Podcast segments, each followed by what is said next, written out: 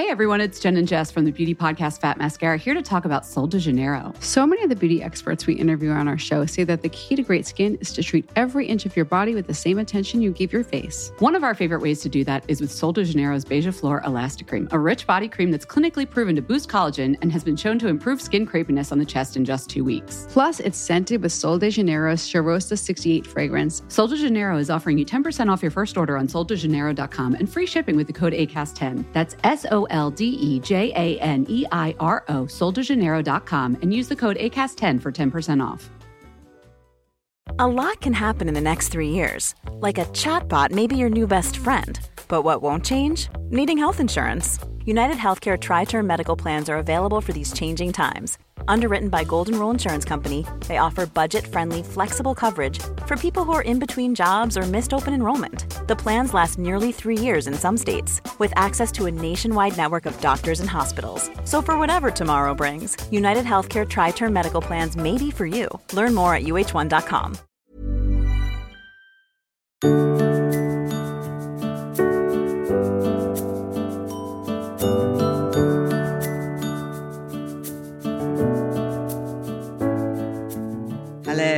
very warm welcome to the Liz Earle Wellbeing Show. Now, in this week's episode, we are going to be talking about women's health and taking a closer look at how and why women are let down by our healthcare systems, particularly when it comes to chronic pain. I'm joined today by Gabrielle Jackson, a celebrated journalist who turned her eye to this topic after being diagnosed with endometriosis in 2001. A staggering one in 10 women of reproductive age are diagnosed with endometriosis, and yet it remains a condition that we know startlingly little about. More than a decade after her initial diagnosis, Gabrielle was shocked how little progress had been made in both the treatment and the understanding of this all too common condition. This prompted her to publish her own personal story in The Guardian Australia, something that kick-started an illuminating campaign by the paper. Very quickly, the personal stories of hundreds of women poured in, and Gabrielle started to explore the ways women are let down by our healthcare professionals, from doctors underestimating their pain to their conditions being under researched. She's now written a book, Pain and Prejudice, a call to arms for women and their bodies. And we've just had a really interesting chat about why women aren't always taken seriously by our doctors why conditions like endometriosis are still under researched and underfunded, and how we as women can even internalize biases that deprive us of the help we need and deserve. And don't worry, she'll be giving us a few action steps we can take to help ensure that we're getting proper care and that other women are too. Don't forget that if you'd like to watch our chat today, the video podcast is available on YouTube. And as always, I am looking forward to hearing your thoughts on Instagram after the show. And so let's hear it from Gabrielle. So, Gabrielle, a really, really warm welcome to the show. Thank you for joining us all the way from Sydney, Australia. It's a pleasure to, be talking to you. I've, I've followed you, I, I know a little bit about your journey, and I'm really looking forward to talking some more. Can you really start by taking us on a little bit of your personal journey here? Yeah, absolutely. Um, I'm always happy to do it because people always tell me I'm describing their lives. So um, I, I, was the I was the girl in high school who was in the sick bay every month, and um, month after month it would be terrible. Like not uh, period pain, but leg pain. Sometimes I have migraine, um, vomiting, and diarrhea, and no one ever seemed to think that you know there was anything wrong with this. One GP told me some women have bad period pain you just have to live with it. Um, and I was at one stage diagnosed with chronic fatigue syndrome. I um, went through, you know, finished high school, got on the pill like a lot of people to see if that could help manage my periods a bit better. Um, and it wasn't until I was 23 that I actually said to my GP, No, I'm sorry, this isn't right. I don't see anyone I know going through this. I want a referral to a gynecologist. I actually had to demand it. And um, luckily for me, I happened to be referred to a gynecologist who knew a lot about endometriosis, who had actually kind of specialised in it, and he um, explained the disease to me. I had a really good surgery, and um, my the period part of my pain was very well managed for a long time. But I also had all these other things wrong with me through my, um, you know, twenties and thirties, like dizzy spells, uh, irritable bowel syndrome type symptoms, um, constant low and back and hip pain and sharp pain down the front of my right leg, um, and these incredible bouts of fatigue that would really floor me.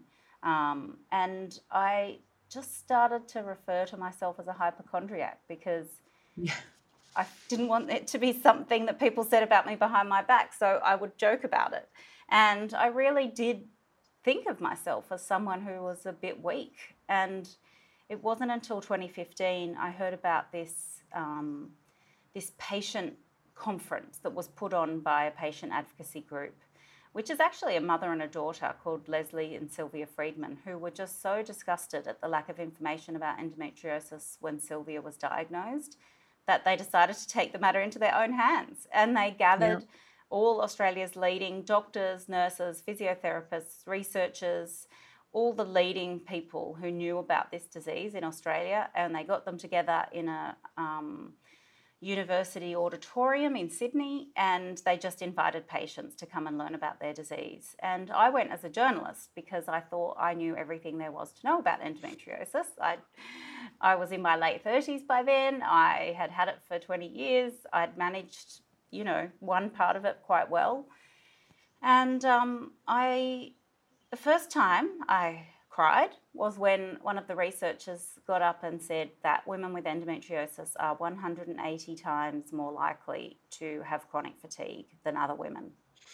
And wow. um, I, I just was like, oh my God, that was something that I thought you know, I never talked about it because I was embarrassed because I'd seen other people with chronic fatigue syndrome and I thought, oh, am I as bad as them? Maybe I was exaggerating. Maybe I am a hypochondriac. And then mm. um, they talked about back pain and leg pain, and a lot of people with endometriosis have irritable bowel syndrome or painful bladder syndrome. Um, the dizziness, rather than a, being a hypochondriac, I was actually a very typical patient with endometriosis. And no one in 20 years had told me that or had put together all my symptoms into one, uh, you know, typical patient picture. And I mean, the, the hardest thing about that was obviously I was relieved, but when you've spent so many years thinking mm. that you are a weak person, only to discover actually I'm not, uh, that all these things yeah. that are wrong with me are, are the same disease it's really confronting. And um, I think that uh, medicine often fails to account for that kind of second guessing that you do to yourself and what it does to your um, mental health, but also how you feel mm. about yourself and your self worth. All those things are really important. Now, I was just going to say if, if we look specifically at endometriosis, what exactly is it for those listening who perhaps are unaware of it? And, and what are the main symptoms? How would you know if you have it? So, it's when tissue similar to the lining of the uterus, but importantly not the same, grows outside the uterus. So, most commonly it's found inside the pelvic cavity. So, it often attaches and causes adhesions, attaches to the organs um, and causes adhesions and inflammation and lots of pain. Um, you know, sometimes all the organs in the pelvic cavity are stuck together. Um, more rarely, it's found outside the um, pelvic cavity on lungs, and even there's been an instance where it's found in the brain. Um, Gosh. But because it has um, been considered part, you know, the endometrium found outside, it's always been considered men- a menstrual disease. But actually, now what they've discovered it is a is a whole systems disease, multi-system disease. Really? Um, pain and um, inflammation are the main symptoms. But as I said, because it happens in the pelvic cavity, lots of other, you know, bladder and bowel um, symptoms, and, and those muscles really tighten. So very uh, commonly there is severe cramping and back, leg, and hip pain as well. Um, it can cause infertility and um, often kind of poor sleep and anxiety, dizziness, these kind of um, mm. symptoms come along with it as well. And do we know what causes it? Is it genetic? Is it hormonal? Is it you know is it only women who get it? So it's not only women who get it, but it is much more common in women. Uh, there is no known cause, but there is believed to be a genetic aspect. So often um, someone's mother or auntie will have it, and in a world where you know talking about menstruation is taboo, that's a big problem because a lot of girls are told Oh, I had that too. Yeah, I would pass out all the time and have to be taken by ambulance. That's just normal for us. It's not normal. and if we were if we were more okay with talking about menstruation as a society, you know, we'd know that that is not actually normal and that should be investigated. But yeah, um, yeah so there is a genetic component, but uh, we have no idea of the cause. There's been lots of theories over the years, but uh, there is not a good one I, I don't think mm. right now. In your book, you you write about how doctors will frequently underestimate and dismiss women's pain. Why is this? And I mean, is there any data to back that up? There's lots of studies that have been done to show that. Um, uh, there's studies that show that women wait longer in emergency for pain medication. There are studies that show both doctors and nurses um, underprescribed painkillers after abdominal surgery because they think that women can cope with pain better.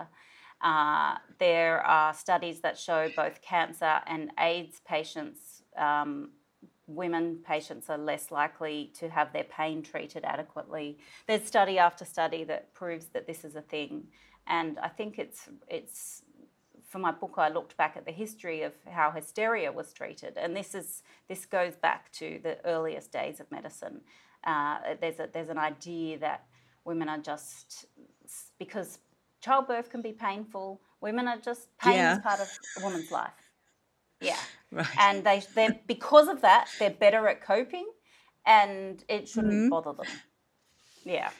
Whoa. It's so, is yeah. there this uh, sort of stigma attached then of, of, women being perceived as being more likely to be hypochondriacs?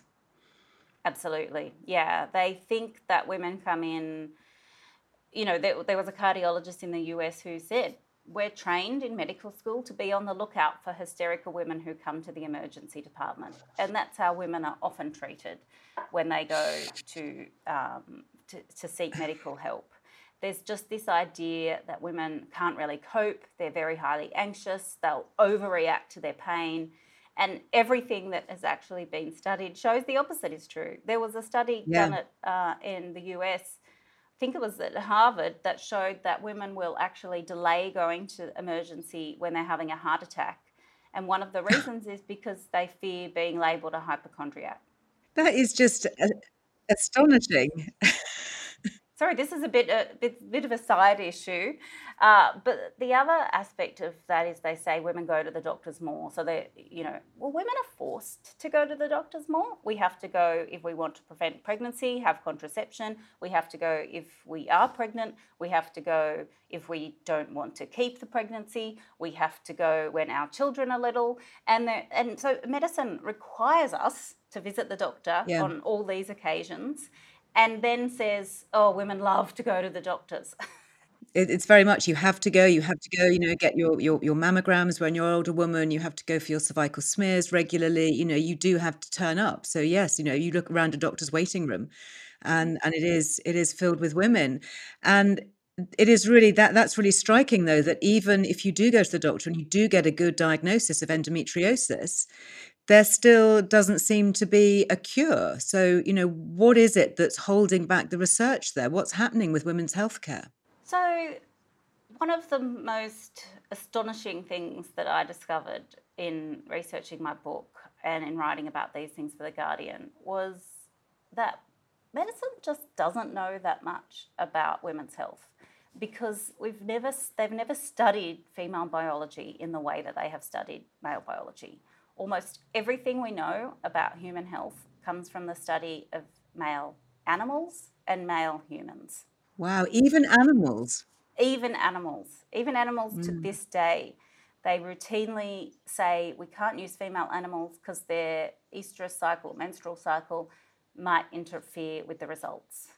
And, and, you know we now know how how important our hormones are and you know estrogen in particular how it, it, affects so many things i was reading that that drug trials you know don't have women participants so we have really no clear idea in many cases of of what the effects are of a certain medication for somebody with estrogen yeah, absolutely. It's a huge issue. That there was a big women's health campaign in the um, 70s, 80s, and 90s, which changed some of that. So they had to include women in clinical trials from the 90s.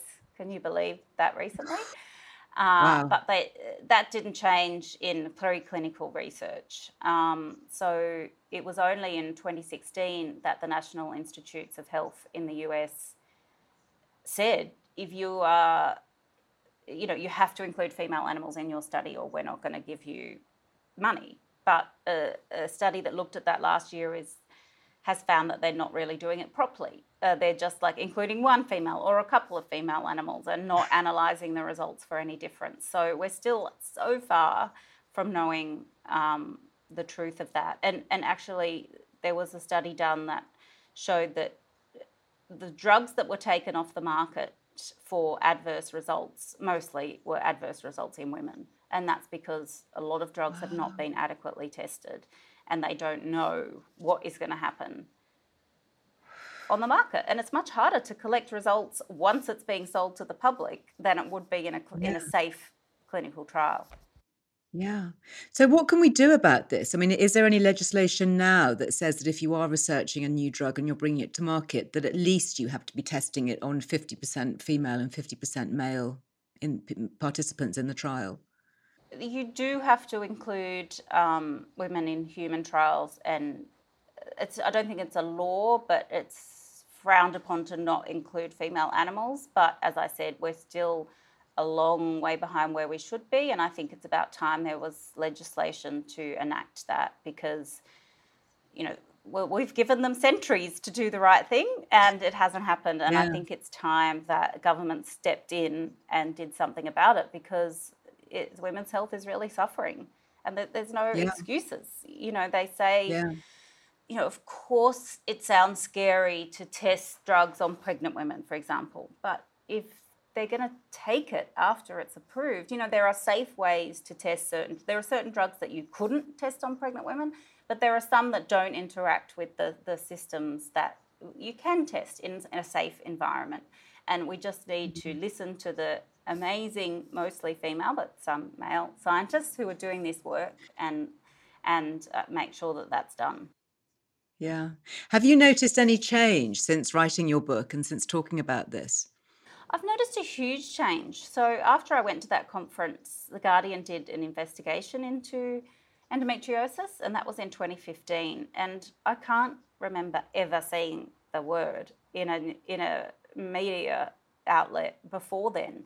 But it has changed dramatically since then. The BBC has done some amazing stuff on endometriosis. Lots of publications are writing about it, and women's voices are being heard.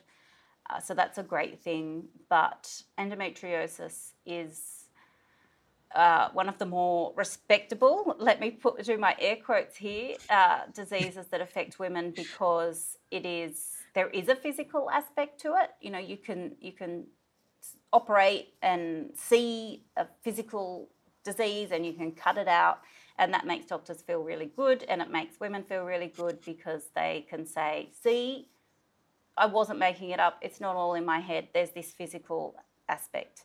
However, lots of research has shown that the extent of the physical disease doesn't correlate to the symptoms. So you can have not many, you know, symptoms and have really severe endometriosis lesions. On the other hand, you can have not much to see under a microscope, but your symptoms can be really severe. So there's often a chronic pain aspect of endometriosis that is at play, and that is not really being treated because sometimes women are yeah. having multiple surgeries seven, eight, nine surgeries and that's considered by experts to be really poor practice because the Yeah. more you operate, the more scar tissue, the more inflammation, you know, the more adhesions, and that can actually increase pain after a certain time. So I do worry that endometriosis is getting a lot of publicity, and but the treatments being offered are not the best treatments available. And there are other diseases like fibromyalgia and ME, chronic fatigue syndrome, and uh, that are kind of being ignored. And and they're the they're the things you can't see under a microscope. They're the diseases that we are so far behind in, in our understanding of them, how the mechanisms and how they work, that they are kind of um, suffering the same kind of stigma that endometriosis has traditionally suffered. Mm. If you are somebody that has chronic pain or chronic fatigue and the odd sort of pelvic twinge, so you may not Im- immediately think, oh, there's something going on in the pelvic region that's triggering this. How would you get tested? Is there a definitive black and white test? Can they take a, a biopsy for a tissue sample to say definitively, oh, yes, you've definitely got endometriosis? No, um, there's nothing like that. Uh, and that's a big problem uh, because the only definitive diagnosis is um, looking at the endometriosis tissue under a microscope after laparoscopic surgery. So it's a very it's an invasive surgery to get a diagnosis Yeah. and that is obviously far from ideal and not possible in many countries and for many women. And um, you know, th- there are better scans now. Some kinds can be seen in a pelvic ultrasound. Some can be seen on an MRI, but it's not definitive until they've actually looked at it. And um, so, you know, that's that's a major difficulty. absolutely going to come on to that that there are a lot of chronic pain issues disorders for women um, that aren't immediately obvious what the cause is so do you think this could be the, the root of misdiagnosis in a lot of women Yeah, absolutely. I think that, uh, yeah, as you said, chronic pain is a big issue for women. Out of all the chronic pain diseases, the most severe ones, and um, endometriosis, fibromyalgia, rheumatoid arthritis, osteoarthritis, migraine, they're all more common in women. They're predominantly women mm. who make up those diseases. And I think that that is part of the reason we don't understand chronic pain. You know, also it, it affects lots of different, it, it's perceived in the brain, but it's felt other places. There's not one specialty that really covers all the areas where pain is happening. And um, I just think, as I said before, because we haven't really studied female biology that much, we're really behind on understanding the mechanisms of chronic pain. Um, and actually, even though 70% of patients, chronic pain patients, are women, 80% of pain drugs have been tested on men or male mice. So we are just not really studying the right things. One study said nothing about chronic pain in women can be inferred by the study of male animals. Nothing.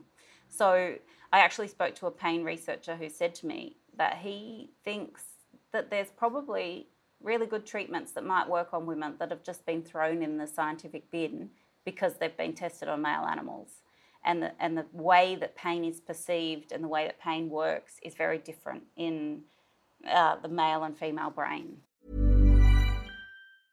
Want flexibility? Take yoga. Want flexibility with your health insurance? Check out United Healthcare Insurance Plans. Underwritten by Golden Rule Insurance Company, they offer flexible, budget friendly medical, dental, and vision coverage that may be right for you. More at uh1.com. Hey everyone, it's Jen and Jess from the beauty podcast Fat Mascara here to talk about Sol de Janeiro. So many of the beauty experts we interview on our show say that the key to great skin is to treat every inch of your body with the same attention you give your face. One of our favorite ways to do that is with Sol de Janeiro's Beija Flor Elastic Cream, a rich body cream that's clinically proven to boost collagen and has been shown to improve skin crepiness on the chest in just two weeks. Plus, it's scented with Sol de Janeiro's Cheirosa 68 fragrance. Sol de Janeiro is offering you 10% off your first order on soldejaneiro.com and free shipping with the code ACAST10. That's S O L D E J A N E I R O, soldejaneiro.com, and use the code ACAST10 for 10% off. Hey, I'm Ryan Reynolds. At Mint Mobile, we like to do the opposite of what Big Wireless does. They charge you a lot, we charge you a little. So naturally, when they announced they'd be raising their prices due to inflation, we decided to deflate our prices due to not hating you. That's right. We're cutting the price of Mint Unlimited from $30 a month to just $15 a month. Give it a try at mintmobile.com slash switch. $45 upfront for three months plus taxes and fees. Promote rate for new customers for limited time. Unlimited more than 40 gigabytes per month. Slows. Full terms at mintmobile.com. Quality sleep is essential for boosting energy, recovery, and well-being. So, take your sleep to the next level with Sleep Number. With a Sleep Number smart bed, you can individualize your comfort level and enjoy a better sleep night after night. JD Power ranks Sleep Number number 1 in customer satisfaction with mattresses purchased in-store. And now the Queen Sleep Number C4 smart bed is only $1,599, a saving of $300 only for a limited time. For JD Power 2023 award information, visit jdpower.com/awards. Only at Sleep Number stores or sleepnumber.com. This is so, so interesting. And I think it leads on to a discussion really about female hormones, because we now know that estrogen, for example, has such a large part to play in our immune system. I was interested actually, I was looking at your Instagram and, and saw that you had put up some posts not that long ago about long COVID and how that was disproportionately affecting women. And there have been some really interesting studies uh, ongoing here, but some early results indicating that it's women who are lower in estrogen who are having more of an issue with long COVID. And we know that estrogen is part of our immune system and our immune response. So, therefore, presumably, any of these sort of autoimmune issues involving chronic pain, they must surely have a connection with estrogen somewhere, do you think? Uh, yeah, I have spoken to a couple of um, researchers who have mentioned this, but they've mentioned it um, in the sense that maybe it's testosterone that is protecting men from pain. And Interesting. The women who have really, this is still a theory, and I, I, have just been told this by researchers, so I, I, I, I want to be mm. really careful about what I say. Um, but they are looking at whether women with low testosterone have more pain. And some studies that have been done on people transitioning have shown that uh, people who had pain and then transitioned to men, their pain reduced, and vice versa. Um, and so that is a really interesting way to to avenue because some of the women with chronic pain had taken the pill for years and they may have low testosterone that may be making their pain worse or more testosterone may protect them from pain. I want to be really careful about this because this is all theoretical yeah. and I, am sure. not an expert. Um, but I, yeah, absolutely we have to consider the hormone hormonal balance um, mm. for sure. And yeah, we do know it plays a role in our immune system, and it's really interesting to look at long COVID. I think it's actually a really fantastic opportunity to study all these issues and to look at how the transition from a virus, a viral infection, to longer term illnesses because you know it's very common for viral infections to then trigger long term illnesses like fibromyalgia or chronic fatigue syndrome, ME. So it's a really amazing opportunity to actually look at what's to study this huge group of patients and to and to see how the disease progresses and to look more carefully yes. at the mechanisms and what is happening in patients. Yes. One of the things that's uh, coming out here in the UK is looking at something called mast cell activation syndrome or MCAS, which has been shown to be uh, potentially driving long COVID, and that the people who are coming down with long COVID are actually suffering from MCAS. And there is this big link between histamine and estrogen and the mast cells and how that's all working and and you're right to your point i think this does present an opportunity there's an awful lot of research isn't there that's now being fast tracked to do with COVID. And, you know, if we can get some results and some information specifically that are female focused, there was a really interesting study on women taking HRT, for example, showing that they seem to be better protective from from the effects of COVID or from going into ICU if, if they have their hormone levels replaced. I saw that. That was really interesting. Yeah. And actually, um, just last month, I think the US Congress gave a billion dollars in funding to study long COVID. And this could be a real game changer. These, these people have been begging for money for so long. And a huge it? amount. And it came about. It, it came about because of um, lots of women and some men uh, really lobbying. Lots of women's health groups came together with the long COVID groups and some ME um, groups in the US, and they lobbied together as an alliance. And this is this is a, a huge win. It is so promising and fills me with such happiness and hope. Oh, good. Oh, it's nice to have some hope. I have to say, uh, hearing you talk about testosterone uh, reminded me of a couple of things. Um, one is that I learned not that long ago that actually women make more testosterone in their ovaries than they do estrogen. So, you know, it's not just a male hormone, you know, to your point about having the right no. balance. Yeah. You know, we've got mm-hmm. to have both. Exactly. And you guys in, in Australia, we, at the moment in the UK, we don't have a medical license to give women testosterone, which is ridiculous considering that it's part of our bodies. And in Western Australia, I think they were the first to actually license it for women with a product called AndroFeme. Oh, really? I didn't know that. That's great news. And uh, uh the researchers I spoke to did say they were giving things off label. And, um, yes. you know, it is so controversial. And, like, why is it controversial? As you say, we produce it in our yes. own bodies.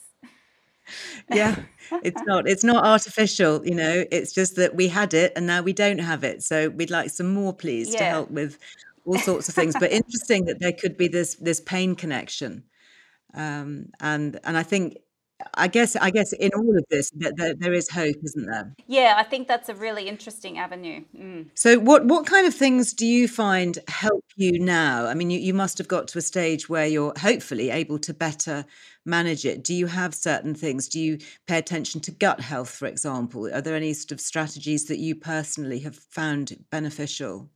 Yeah, absolutely. Oh my God, my quality of life is so much better after discovering so much more about my own disease and how to manage it and finding some really great doctors to help me yeah. with that.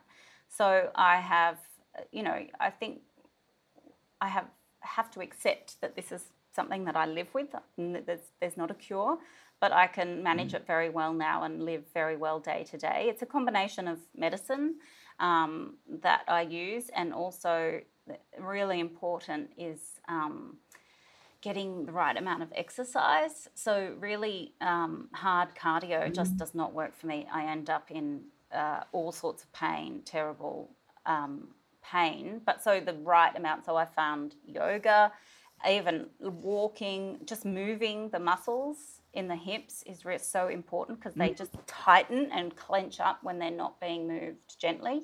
So, uh, it's day to day management like getting a really good sleep pattern helps me not overcommitting myself. I think lots of people with chronic pain, on the days they feel good, we try to do so much because we're like, oh yes, I'm feeling yeah. I've got lots of Make energy, I'm going to go for it, and uh, and then I suffer, you know, um, the next day or during the next week. So just managing my time a little bit better, and um, also just knowing when I have a flare up that it's going to pass is and, and understanding that it's a mechanism and uh, that has been really helpful to me. Um, but there was one like really cheap little drug that a, a, gynecologist, a gynecologist put me on that really changed my life and it also has improved my health um, sleep. So that has really helped me too. Um, yeah so it's it's a it's an effort Well, I mean, well done on on finding strategies and also recognizing that you have flare up days.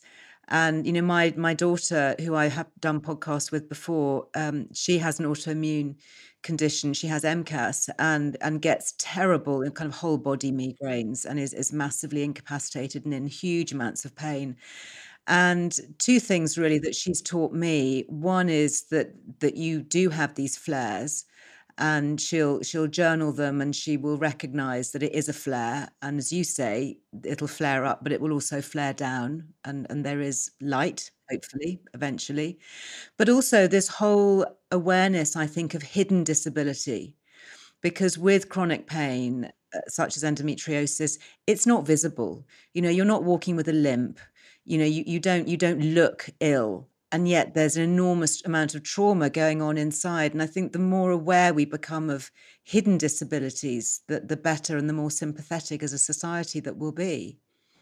Absolutely. Yeah i think you're 100% right. That's so important to recognize yeah that not everybody is is coping. They may look as if they're coping um, but actually inside i remember she was went to an art museum once and she she felt dreadful but her friend wanted to take her and she, for the very first time, sat in a wheelchair that they had at the entrance of the of the of the um, of the gallery, and she had a really lovely afternoon being wheeled around, enjoying the art and enjoying the exhibits.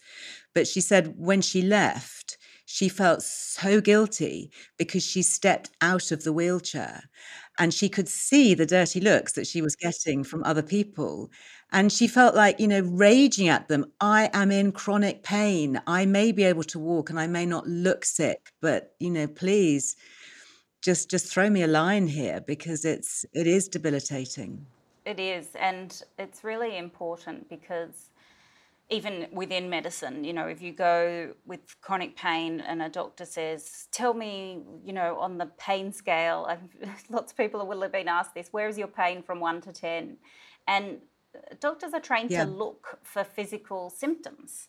You know and when you know i've broken my back i you know i've had broken shoulder i've felt what they consider a 10 out of 10 pain right? And so they you know it's a very different experience to chronic pain. And i feel i'm a very good person to be able to say since i've had the worst pain acute pain and also chronic pain that chronic pain is worse because there's all these other things that just make you feel so terrible. The brain fog and, and you um, you know kind of feel like you've got flu type symptoms. You just feel terrible as well as having the pain. It's very different. And doctors still aren't really trained to recognize the differences. And they'll be like oh well this woman came in and she was on facebook and she was like on her mobile. And then she tries to tell me she's in 10 out of 10 pain. Well yeah, she doesn't have a broken bone. It's a different kind of pain. And I think that we have to be much better, not only doctors, as a society. It's so heartbreaking listening to you. It really is. Do discussions about mental health help, or do they make people think it's all in the mind? What, what's your view on that? This is really tricky because it's not, these diseases aren't caused by mental health issues but a lot of yeah. people who have chronic pain have mental health issues, and there could be a lot of reasons for that. You know, poor quality of life because of a lack of good treatments, because med- medicine hasn't studied these diseases. Yeah. Um, also, being being ignored or disbelieved by sometimes it's your friends and family who don't really believe you, as well as doctors and nurses and other healthcare professionals and just living in pain every day is really hard. And so sometimes yeah. people do end up with depression and anxiety, which is natural. But not everyone who has chronic pain or yes. autoimmune diseases has a mental health condition, and not everyone who has a mental health has depression has chronic pain. So they are very different. But mm. um, I was really, I've been criticised in the past for not um, acknowledging that enough to dismiss mental health concerns because of the history of women being told it's all in their head. It's so frustrating when yeah. the first thing, when you go and report all these physical symptoms, people just want to talk to you about depression or put you on an antidepressant. That is enraging. But there was a survey put out during COVID asking um, endometriosis patients uh, what their priorities are for access to healthcare, and access to mental health services was very high on their list of priorities. So, just as we would never accept that our physical symptoms are not managed, I think we should also not accept that the mental health problems are also not managed. You know, they should both be managed as yeah. part of your treatment. And um, it's not mm-hmm. saying that one is causing the other or one is because of the other. You know, they are part of a, of a multi system disease that um, should be, you know, treated properly. Yeah. Endometriosis doesn't have a cure yet, uh, but has your journey here personally and professionally led you to be optimistic about treatments for the future? Yeah, in in one way, I'm really hopeful, and I met so many um, healthcare professionals and researchers who are really dedicated to helping people with endometriosis, and there is a lot of lot more research um, going, lots lots more research money going into endometriosis. Um, I think that patients should be having more of a say in the kind of research that gets funded. That's that's how breast cancer changed from a death sentence to being able to be treated because women took control of the kinds of research. There's a lot of really bad research that gets funded in endometriosis.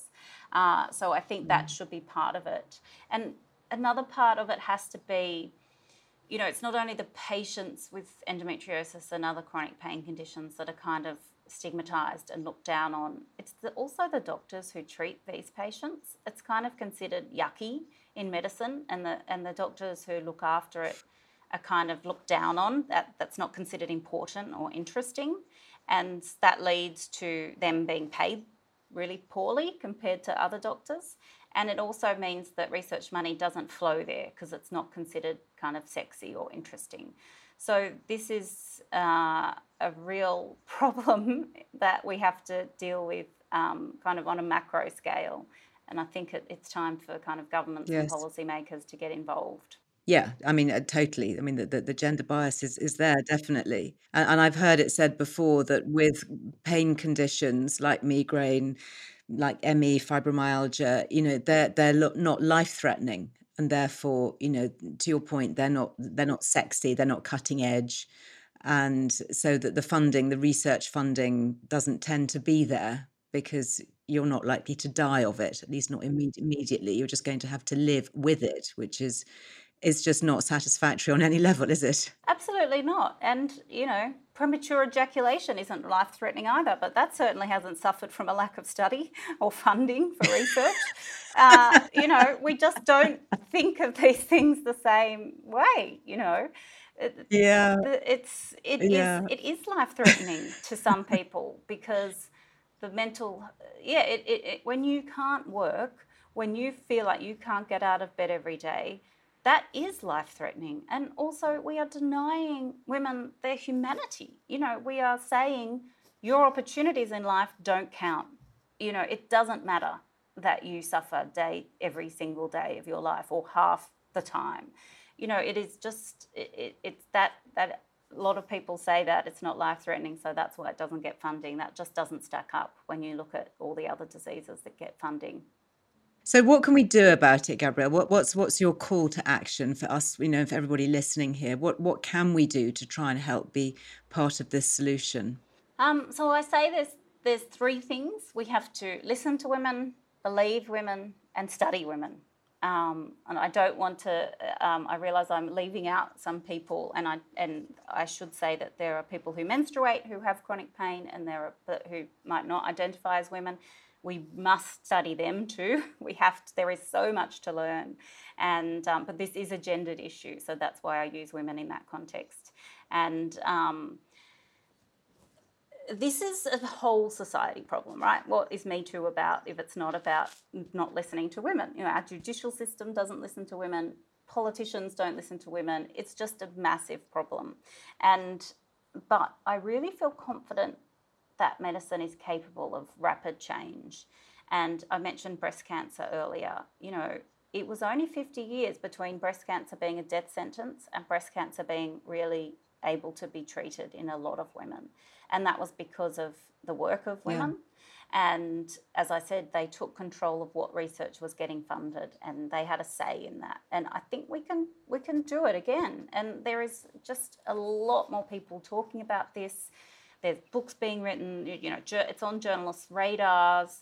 Uh, we have to really push. I mean, I think there's there's a really sad aspect to this that a lot of people who live with chronic pain do not have the energy to do the kind of lobbying that happened around breast cancer. So we need allies to help. Of course. and um, yeah, and but I think that you know it is a matter of social justice, and I think that the the conversation has begun. And thank you so much for having me on to talk about it today, because this is the kind of thing that that you know starts social change movements. Yeah, it's a real pleasure, and I wish you hugely good health. And thank you very much for taking the time. And I know the time difference has been tricky, but thank you very much for being with us here. Massive success to you and your book and your work. I should be following with interest, and let's hope that we really achieve something as quickly, if not quicker, than we've done with uh, with breast cancer there as well. Gabrielle, thank you so much. Thank you so much for having me. And that's it for today's episode. Huge thanks to Gabrielle. And as always, you will find the links and the resources that we mentioned over on lizearlewellbeing.com.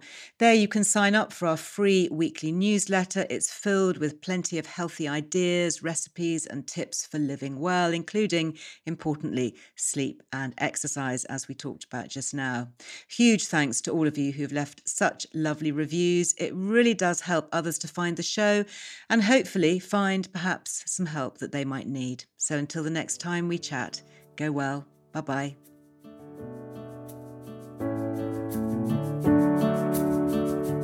Liz